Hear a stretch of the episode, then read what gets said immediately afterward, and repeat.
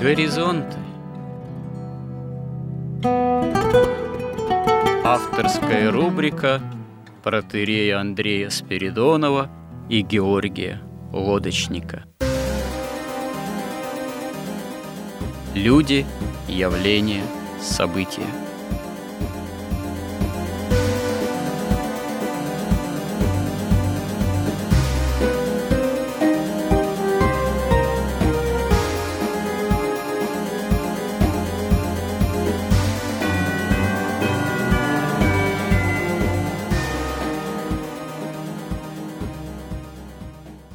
Добрый день, уважаемые радиослушатели! В эфире Радио Благовещение и в нашей постоянной рубрике «Горизонты» я, протоиерей Андрей Спиридонов, и мой постоянный же собеседник Георгий Лодочник.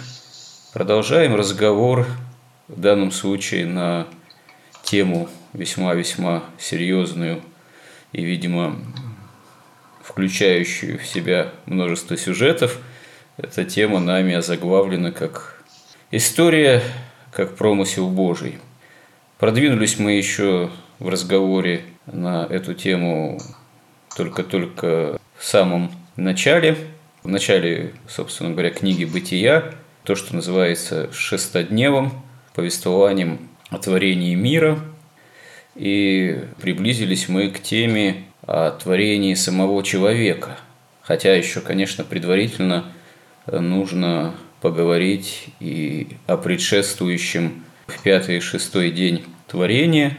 Это вот те самые этапы, периоды определенной длительности, когда сотворен мир, собственно говоря, вслед за растительным уже мир животный. И в связи с этим, в контексте происхождения творения животного мира, Библия повествует и о творении человека. Хотя само повествование о творении человека, оно достаточно такое тоже непростое, и, по крайней мере, можно усмотреть две основных части. Это первая глава книги «Бытия» и последующее повествование во второй главе книги «Бытия», которая тоже повествует о творении человека, о его райском состоянии. И это все, в общем, да, тема для отдельного разговора.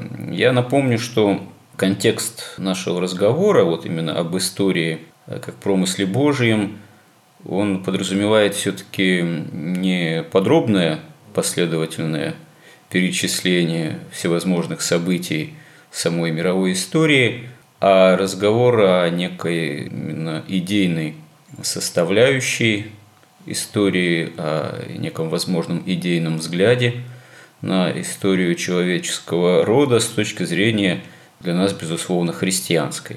Ну и, конечно, мы всегда можем и необходимо это делать, сопоставляем и нехристианские точки зрения, но нас интересует некий самый главный смысл христианский, именно богословский, в том числе, и вот именно что исторически применительно к процессу мировой истории. Поэтому мы и стараемся формулировать, вычленять нечто самое для нас важное с точки зрения именно нас как христиан, и вот это вот обсудить, и в том числе и применительно к современности как таковой, потому что, собственно говоря, и современность, саму то, чем мы живем, в какой ситуации мы находимся, невозможно как-то понять, не имея адекватного знания и понимания о прошлом.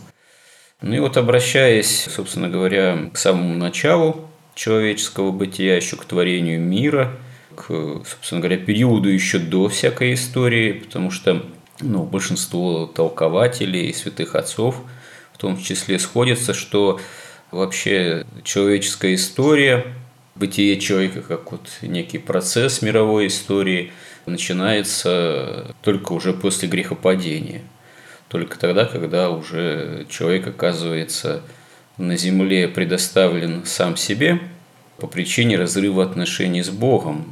Тогда вот, собственно говоря, и история в обозримых для нас пределах и более-менее доступная, что ли, для инструментария современного историка и начинается.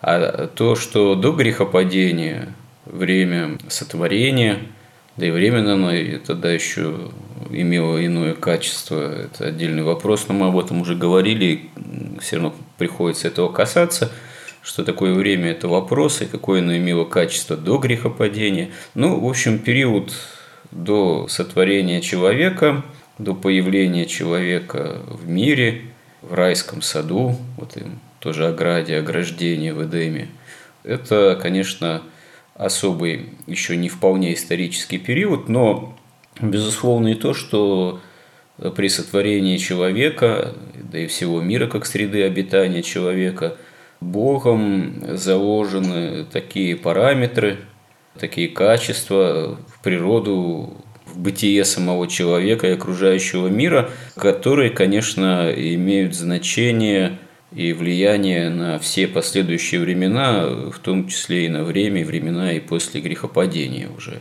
человека как такового.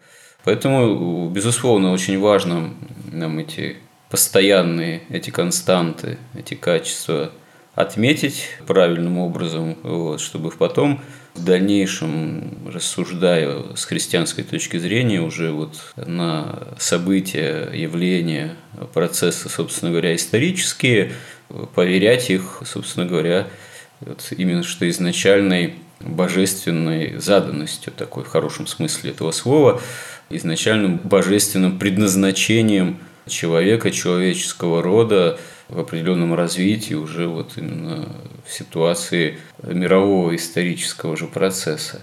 Ну вот, возвращаемся непосредственно к тексту библейскому, книги Бытия. Итак, после 4-го дня, когда речь шла о появлении светил, причем мы это отметили, про это поговорили, что о светилах не случайно в контексте библейского повествования говорится именно в 4-й день, собственно говоря, уже после появления разговора библейского о том, что уже среда обитания для живой жизни и для человека была сформирована уже в 3-й день как таковой. Итак, день 5. Процитирую, вот опять же, чтобы не быть голословным. «И сказал Бог: да произведет вода пресмыкающихся, душу живую, и птицы да полетят над землею по тверди небесной. И стало так. И сотворил Бог рыб больших и всякую душу животных пресмыкающихся, которых произвела вода по роду их, и всякую птицу пернатую по роду ее. И увидел Бог, что это хорошо. И благословил их Бог, говоря: плодитесь и размножайтесь, и наполняйте воды в морях, и птицы да размножатся на земле. И был вечер, и было утро, день 5. И сказал Бог: да произведет земля душу живую по роду ее, скотов и гадов, и зверей земных по роду их. И стало так. И создал Бог зверей земных по роду их, и скот по роду его, и всех гадов земных по роду их. И увидел Бог, что это хорошо». Ну, дальше в контексте 6-го дня идет уже повествование о творении человека. Пока не буду цитировать, остановимся пока на, собственно говоря, вот сотворении мира животного. Рыб, вот разных и больших в том числе, вот, души животных, неких вот пресмыкающихся, или в других вариантах перевода даже не сколько пресмыкающихся, а сколько вообще кишащих. Есть такой вариант. И, значит, в 5-й день говорится о сотворении именно из вод, исшедшей жизни, рыб прежде всего, и птиц, которые летают по небу. И Господь подтверждает, что это хорошо, а 6-й день уже вот перед творением человека речь идет о творении души живой, вот, животных, определенных их разрядов, породу их. Ну, вот, собственно говоря, нам надо понять, в данном случае вот остановимся на том, а почему все-таки вот творение животного мира, жизни живой, рыб, птиц и еще вот, видимо, более совершенных животных разделено в библейском повествовании на 2 дня, на 5 и на 6. В чем все-таки различие между этими этапами, актами творения, как вы думаете? Георгий. В чем тут тоже своего рода тайна творения? Но мы видим на протяжении всех дней творения, как вот это пространство, вот эта иерархия бытия между небом и землей начинает заполняться, проявляться, как духовное, то, что рождается сначала на уровне духовном, начинает проявляться на земле, вот по всей этой иерархии бытия. И прежде Бог говорит, да произведет вода пресмыкающихся и душу живую, и птицы, и сам Бог уже творит рыб больших и всякую душу животных. А вот, кстати говоря, вот это тоже важный момент. С одной стороны, Господь говорит, Бог Творец говорит, что да произведет, да, вода. А потом повествование свидетельствует, что все-таки Бог создал, Бог сотворил. Тут получается некая такая, ну что ли, двоякая составляющая. С одной стороны, земля или вода производит, а с другой стороны, все равно Бог творит. Вот почему такое сочетание? Ну, видимо, потому что все-таки вода может произвести там рыбу, допустим, или тут даже написано не рыба, а пресмыкающихся. Но вот уже что-то, то, что одухотворенное, душу духовное уже может производить, творить только Бог, и Он его причем не создает, а именно творит, так же, как творение. Тут мы вот на пятый день впервые тоже видим это слово. «И сотворил Бог рыб больших и всякую душу животных пресмыкающихся, которых произвела вода, породу их». То есть вода их произвела, а потом Бог, особенно больших рыб и душу, творит уже Бог. Но подобно тому, как потом Бог тоже творит человека из земли, и потом вдыхает в него Дух Божий, я думаю. Вот. И тут еще мы говорим, что вот в пятый день создаются животные, живые существа в двух стихиях, в стихии воды и в стихии неба. А уже на следующий день творятся животные уже в стихии тверди, уже в стихии земли. И мы видим тут три стихии, и эти три стихии, в общем, соответствуют трехчастному строению души. Это духа, сердца и разума, мы говорили. Вода ассоциируется, ну, в Евангелии везде, вообще в Писании, с жизнью, с верой. И вот тут мы видим, что, в общем, уже и с сердцем. Сердцем, где вот движение чувств, движение веры, движение любви, но мы знаем, что и символ Христа, и символ христиан – это тоже рыба. Это такие глубины веры, глубины как бы сердца. Да, верно. Но здесь толкователи отмечают, что тоже вот символика, связанная с водой и с рыбой, она может иметь и такой двоякий характер. Здесь, да, очень большое значение имеет определенный именно вот символизм, духовный, библейский.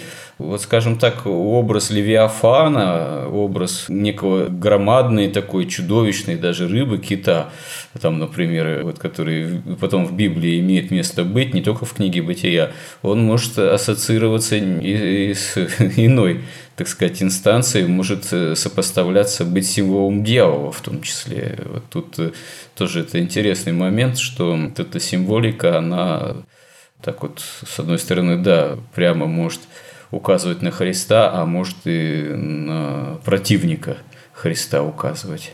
Почему это вот так вот? Понятно, все зависит от того, во что человек верит. Он верит там в науку и в себя, или он верит в Бога и в истину, или в ложь. Это, ну, разумеется.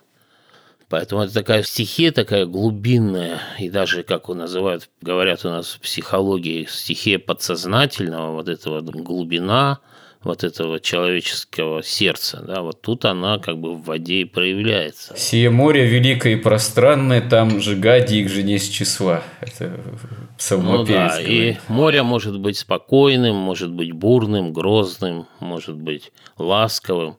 То есть это прямое как бы отражение состояния как бы человеческого сердца. А небо, это небесная твердь, духовная область, там это уже как бы движение духа человеческого, птицы. И мы видим, ну, во-первых, в Евангелии, когда Дух Святой сходил на Иисуса Христа, Он сошел в виде птицы, в виде голубя. Или вот Максим Исповедник пишет, что молитва, чистая молитва, искренняя, она дает разуму крылья. И на этих крыльях разум восходит к Богу. Поэтому тут как бы прямая ассоциация. Это не просто символизм, это сам процесс мира, он вот всегда такой. То есть сначала идея, сначала реализуется в духе на высших уровнях, а потом это проявляется и на нижних уровнях, на земле. И поэтому любое явление на земле, оно имеет своим символом, своим каким-то исходным тезисом или исходной идеей, она всегда находится в духе. Поэтому тут нельзя сказать, что это просто символ. Именно так творится. Ведь вот мы говорили, древние утверждали, что бытие есть бытие сознания, а сознание есть сознание бытия. И тот же Максим Исповедник тоже, вот он писал, что есть две энергии, которые приближают человека к Богу. Это ведение и добродетель. Но ведение – это познание. Если мы вернемся к третьему дню творения, когда был создан вот этот универсальная жизнь, которая, по сути, есть универсальный механизм познания божественной истины. И поскольку вообще все творение, оно, в общем-то, начинается словом, творится, и есть, по сути, слово, и но это слово по мере воплощения вот уже сюда, к нашим уровнем бытия, к земле, оно воплощается видимым образом. И поэтому вообще все так устроено, опять же, как говорили те же древние и тот же Гермес Трисмегист, что внизу, то и наверху. И я бы тут вот можно добавить, что внутри, то и вовне. И вот эти стихии, стихии веры, стихии сердца, стихии эмоций, стихии духа, потом человек, когда в конце создает Бог человека, человек все это объединяет в себе. Но мы знаем, что такое выражение загадочное – мысленный волк. Да, у нас один современный прозаик, неплохой наш писатель православный, Алексей Варламов, даже роман издал такую добротную прозу под названием «Мысленный волк», посвященный как раз революционным, в том числе, событиям. Да, это мы уже говорим о стихии разума. И разум, в отличие от веры, вот вера, она вся такая неуловимая, а разум, он уже структурирован. И мало того, мы на самом деле мы видим горы, которые превыше уже всяких птиц, которые уходят куда-то действительно в небо, где уже никто даже не живет. И вот когда альпинисты, вот с таким особенно, знаете, у нас ведь в Советском Союзе вот ученые, люди, они очень хотели быть альпинистами.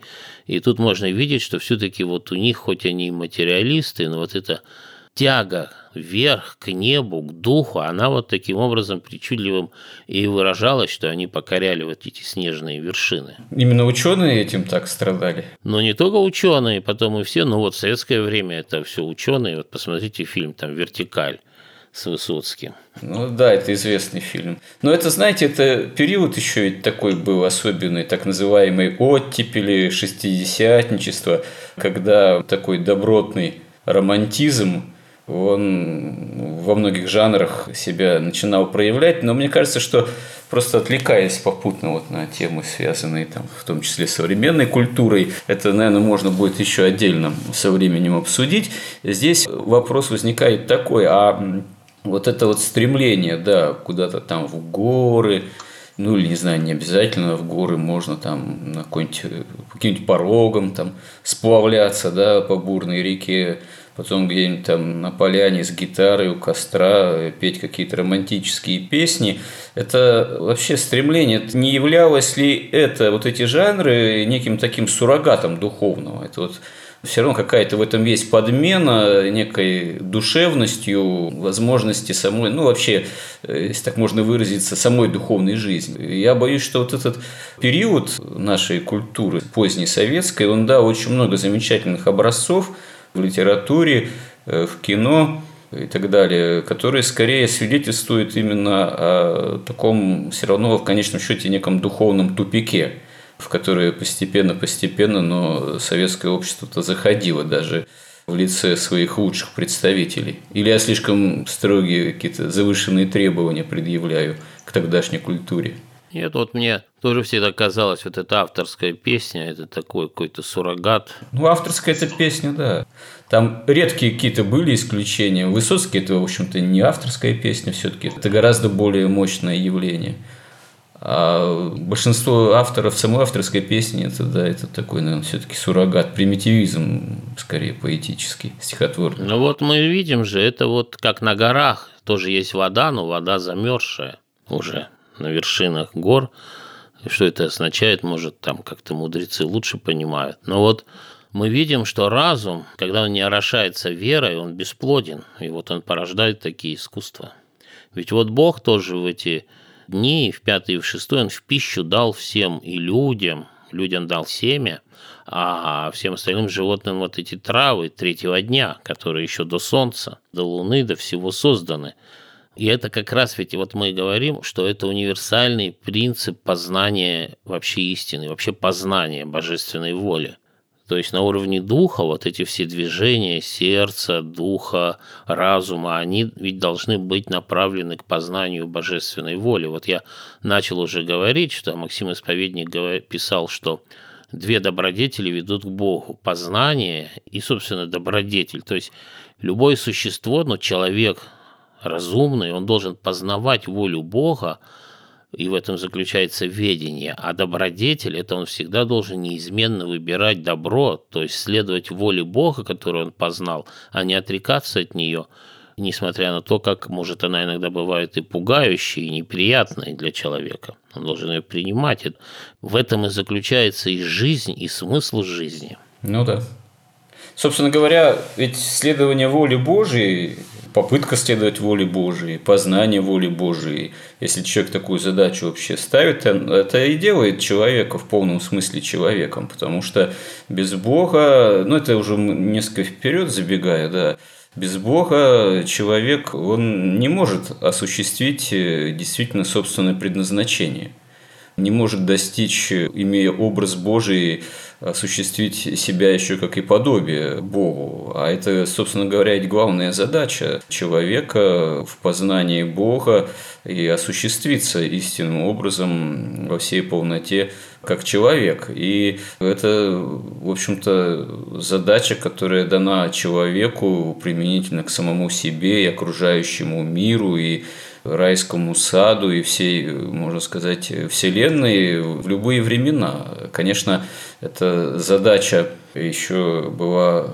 человеку дана в первородном состоянии, но она, собственно говоря, не упразднена и после грехопадения. Хотя и до грехопадения это было возможно только именно в общении с Богом, а после грехопадения тем более это осуществимо тоже только с помощью Божией, а с пришествием Господа нашего Иисуса Христа, с Боговоплощением, это уже вот во Христе только очевидным образом может быть осуществляемо. Но здесь мы сталкиваемся в наше время, вот в современном мире, что современные это общества, современные, так сказать, царства, государства и идейные стереотипы, которые царят в современных обществах, в большинстве некогда христианских, а сейчас уже очевидно, что таковыми достаточно уже давно переставшими быть, совершенно это не имеют в виду. То есть познание воли Божией, следование воле Божией, осуществление себя как человека по воле Божией – это вообще в обществе, так сказать, современном от развитого потребления такая задача, она и не ставится. Они даже уже и говорить-то становятся с людьми этого общества как-то неприлично, так сказать. Так вопрос ставить, тебе уже могут, как говорится, пальцем в ответ у виска покрутить. Ну да, но вот из всего разнообразия вот этого животного мира, вот это наше современное общество, оно культивирует в людях как бы свиней, гиен, акул, вот что-то вот такое, сугубо каббалистическое, сугубо капиталистическое такое, ростовчическое. Каббалистическое? Ну да, мы уже об этом говорили, еще отдельно обязательно, когда дойдем, Бог даст, поговорим, что капитализм – это вообще магия, это каббала. Технологии каббалы, вот мы видим, как они блестяще за эти столетия реализовались, что у нас вводят цифровые пропуска, и мы не в состоянии этому противостоять. Закрывают церкви на Страстной неделе, и тоже никто не готов к этому оказался.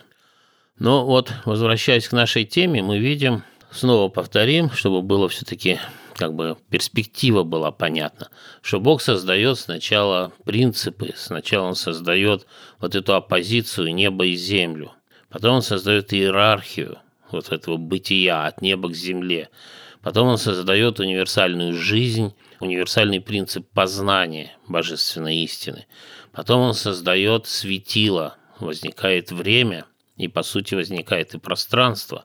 И вот эти светила и звезды, они просвещать готовы. Они готовы просвещать человека, просвещать божественной истиной. Если солнце непосредственно, то луна ночью просвещает человека в отраженном свете. Хотя уже когда вмешался сатана, он уже отражает его ложно. Тут уже мы говорили, сложная символика, и как вестники, божественные ангелы, их символы звезды светят тоже ночью, когда человек может общаться. Поэтому и говорят, что молиться ночью легче, потому что человек может во время молитвы получать вот эту уже адаптированную по иерархии ангельской вот эту истину, которую удобно ему восприять. На следующий день Бог творит вот эти вот... На духовном уровне это стихии сердца и стихии духа. Потом он творит стихии разума, и в них вот эти вот будущие человеческие движения и вот этих существ, которые уже рождаются реально на земле. Потом Бог устраивает совещание, совет. «И сказал Бог, сотворим человека по образу нашему и по подобию нашему, да владычествует он над рыбами морскими, над птицами небесными, и над скотом, и над всей землею, и над всеми гадами, пресмыкающимися по земле». То есть вот уже существует животный мир, или, как его называли там в арканологии, «белый поток», которого нет самости, у него нет свободы воли, он в гармонии находится друг с другом, в мироздании, он вот ест вот эту вот универсальную жизнь, питается универсальной жизнью, и он совершенно гармоничен. Но вот эти животные, поскольку у них нет свободы воли, они не способны к божественной любви, они могут испытывать только привязанности там.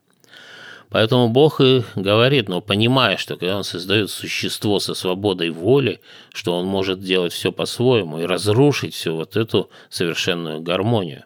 И, как говорят святые отцы, что на этом совете Иисус Христос сказал, согласился спасти потом, в случае падения спасти человека, потому что, опять же, возвращаясь к Максиму Исповеднику, в общем-то, Бог создал все творение, и человека, который объединяет в себе все вот эти стихии.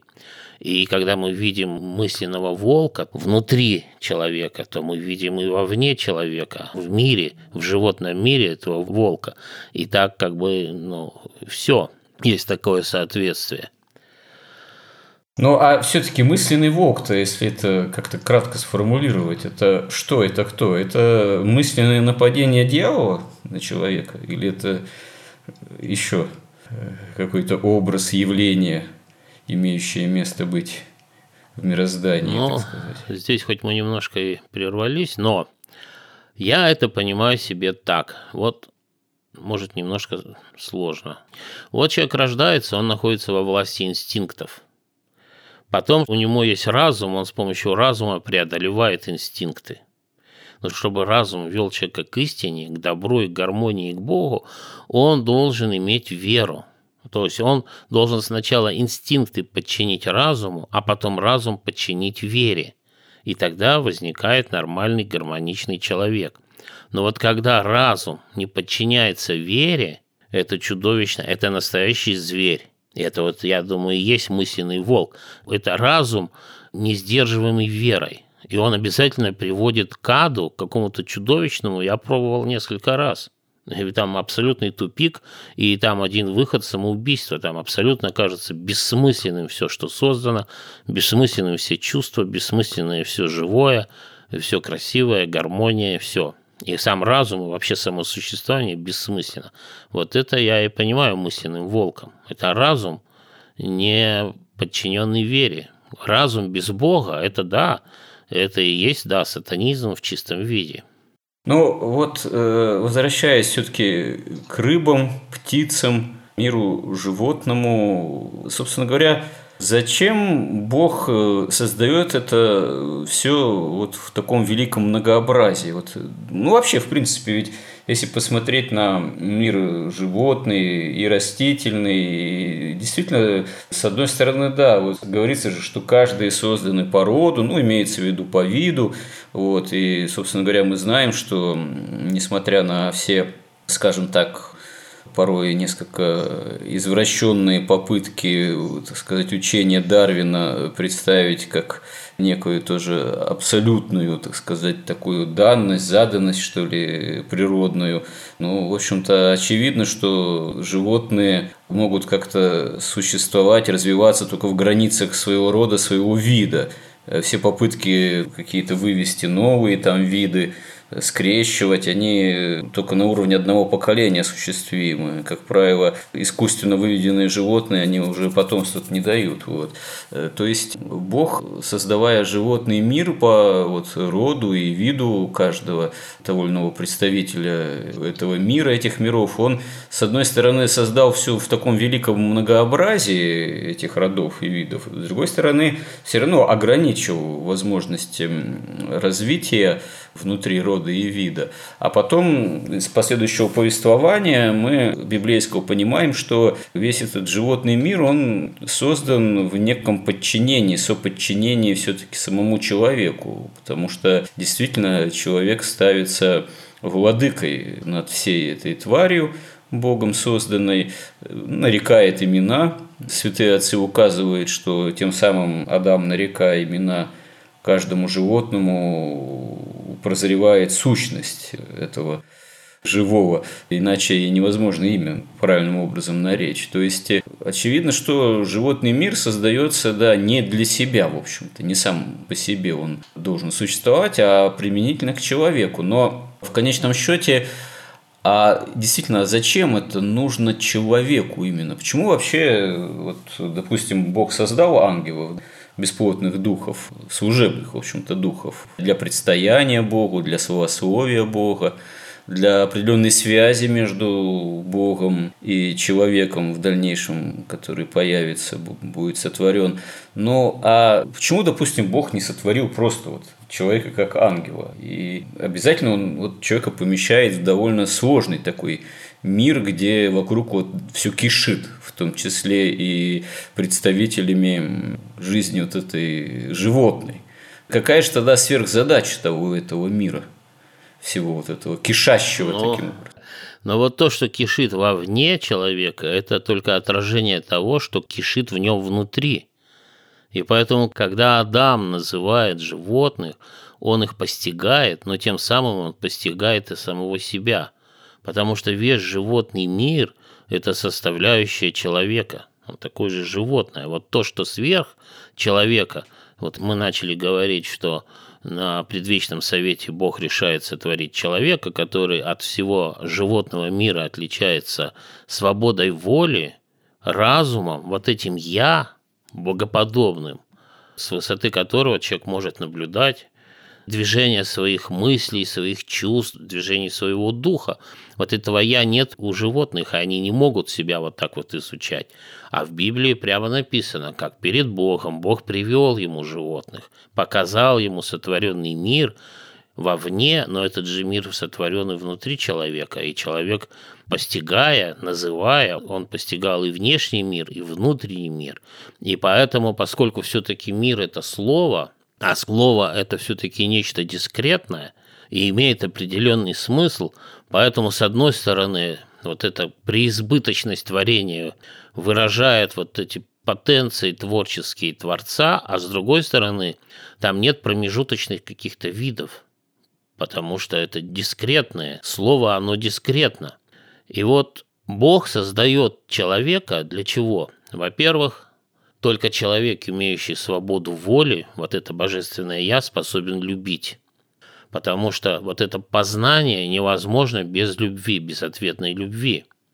И даже вот Максим Исповедник, я уже упоминал про молитву, что он говорит, что вот эта молитва дает крылья разума, и тогда вот это осуществляется высший эрос, потому что вот эта любовь к Богу, к истине проявляется в человеке. И создает Бог человека, опять же, ссылаюсь на Максима Исповедника, для того, чтобы через человека, через его познание соединиться со всем творением и обожествить творение. Потому что то, что создается, оно создается же вот между, так сказать, полюсов. Все тварное, оно между полюсов, между небом и землей, там, между лево и право. Вот, скажем, в горизонтали, в нашей земной, пространство и время – это те же полюса, внутри которых мы живем. И, как говорили, опять же, там еще древние греки, любой полюс, когда вы с какому-то полюсу подходите к аполлонистическому началу или к дионисийскому, и там наступает смерть и сатанизм. То есть жизнь, она вот эта тварная, она посредине. Но в божественной природе такого нет. Поэтому вот это обожествление, опять же, как писал Максим Исповедник, оно происходит через преодоление вот этих 5 великих разделений. Но их стало 5 после грехопадения. Это тварное и нетварное, небо и земля, это мужчина и женщина. Это вот после грехопадения стало рай и земля, и еще умопостигаемое и чувственное. Вот 5 великих разделений. И человек должен их преодолеть, и по мере их преодоления, вот путем как раз ведения и добродетели, он и поднимается к Богу, обожествляется. И, как еще интересно писал, опять же, Максим Исповедник, что Бог приближается к человеку, нисходит к человеку по мере того, как человек восходит к Богу. И в этом смысле он писал, это его так пишут личное мнение, что Бог подражает человеку, а человек подражает Богу. И в этом смысле вот нисхождение Христа сюда, в наш мир, он был заведомо предопределен вот на этом совете, вот этой Пресвятой Троицы. И то, что человек пал, это не изменило все равно первоначального замысла, только он приобрел вот такой трагический смысл через жертву. У святых же говорится, что Бог таковым человека и создал, человеческую природу такой, что это подразумевало последующее боговоплощение, возможность самого боговоплощения, что Бог уже творит человека таким, как он есть, предвидя возможность своего вочеловечивания и необходимость этого вочеловечения. Но вот применительно к животному-то миру вы верно заметили, употребив там слово «любовь», что, собственно говоря, сотворение животного мира – это тоже одна из возможностей для грядущего человека развития любви, осуществления любви к этому миру, к окружающим животным тоже, в определенном сострадании к миру живому, который не является только, так сказать, человеком, а включает в себя и тварей несколько более низших, чем человек, но все равно от человека зависимых и нуждающихся, можно сказать, в осуществлении любви человека к ним в том числе. И это тоже одна из составляющих, ну что ли, сверхзадачи человеку, ну, данной Богом в творении мира как такового. Можно и так еще это сформулировать. Ну да, и мы говорили, что вот когда в Откровении Моисея Бог показывает человеку не только творение мира, но и творение самого человека. А если мы говорим, что Бог дал всем живым существам в пищу вот эту универсальную жизнь первого дня, вот это познание, то после грехопадения, когда и человек, и все животные лишились вот этого божественного света, вот этой любви и веры, и животные начали питаться друг другом. Произошла такая метаморфоза. И в этом смысле тут есть еще один из аспектов жертвоприношения. Ведь когда человек приносит в жертву животное, в кровавую жертву, вот это животное, ведь оно есть отражение его внутренних каких-то душевных движений, и, по сути, это человек приносит в жертву часть себя и, в первую очередь, свое своеволие, свою такую самость, свою гордость. Вот. И что тут интересно, конечно, что Бог создал человека, мужчину и женщину создал он. Это, конечно, нужно посвящать целую, как минимум, одну или даже не одну передачу. В качестве анонса можно сказать, что вот женщина, она больше ассоциируется со стихией сердца, со стихией воды, а мужчина со стихией разума, со стихией суши, земли. Ну да, если применительно к творению живой жизни, животного мира, да, тут есть тоже различия, что изводит вода, что изводит суша, да, это имейте в виду. Ну вообще, да, потому что женщина, она ближе к сердечной жизни, и как раз вот там и женщина – это премудрость, это как раз в сердце же находится вот этот ум, как созерцающий дух, и это относится именно к женскому началу, а к мужскому относится вот этот более вербальный разум. Да, но это даже... все довольно-таки тоже непростые материи, которые нуждаются в отдельном разговоре, осмыслении, потому что если вот, как вы сказали, сверхзадача еще некая человека, это преодоление вот этих границ, разделений, в том числе, допустим, между мужским и женским, то вот здесь тоже возникают вопросы, а что применительно вот к этим разным, так сказать, стихиям, что это преодоление могло бы означать? Ну, преодоление – это опять возвращение вот к такой гармонии сердечного и разумного, и духовного, потому что ведь когда Бог создал жену, женщину, ведь это были начало сердечное и разумное, они были равны, и после грехопадения уже сердечное должно быть подчинено разуму.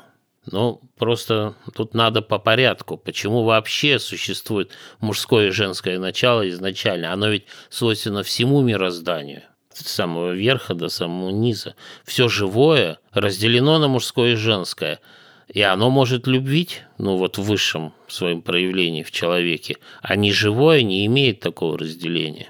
Вот в современном мире мы видим, что мужчины и женщины, они успешно пытаются, или наоборот безуспешно пытаются поменяться местами. Женщина все больше становится похожа на мужчину, а мужчина все больше становится безвольным, превращаясь, так сказать, в некую карикатуру на женщину. Но это, к сожалению, вряд ли можно назвать преодолением этого разделения, скорее это наоборот. Нет, это абсолютная, конечно, деградация. Это, опять же, результат планомерного, разумного, магического, каббалистического влияния на жизнь. И вот эта вот вся банковская система, она и есть такой каркас, такая кровососущая система, которая дает жизнь вот этой религии денег, тайной, анонимной власти денег, абсолютной, которой нужны послушные рабы. Им не нужны какие-то гармоничные там люди, которые восходят к Богу, обожествляются, соединяются с Богом. Но это такая история, тоже нужно подробно. В рамках вот этой всей истории от сотворения мира до наших дней и даже до апокалипсиса мы в конце сможем его обсуждать, уже более-менее понимая, что там написано. Да, ну хорошо, действительно, уже время нашего эфира завершается. Поговорили мы именно о творении мира животного, именно в преддверии сотворения самого человека. И видим, что действительно не случайно описывается это творение в 5-6 день, как, с одной стороны, даже различные акты творения, вот, поскольку разные роды несколько творений. Но, с другой стороны, это все вот в прямой взаимосвязи с сотворением самого человека. Действительно, человек в дальнейшем Богом творится и в каком-то смысле, будучи родственен животному миру, потому что телесный состав человека, об этом еще тоже поговорим, он во многом родственен вообще миру животному. Ну и не только поэтому вот так близко предваряется сотворение человека творением живых существ, ну и потому что в этом есть прямая взаимосвязь с теми задачами, которые при творении человека Бог ставит. Задачами, в общем-то, сверхзадачей для человека обоготворение этого мира. И, собственно говоря, как святые отцы говорят, даже вот тварь, сама сотворенная, мир и животный, они так сотворены Богом, что тоже должны будут быть ему причастны, но не сами по себе, а только через человека, как венец творения. Ну, это уже тема для дальнейших наших разговоров, вот, в дальнейших сюжетах, если Бог даст. Спасибо за этот разговор. Храни всех Господь. Горизонты на радио Благовещение.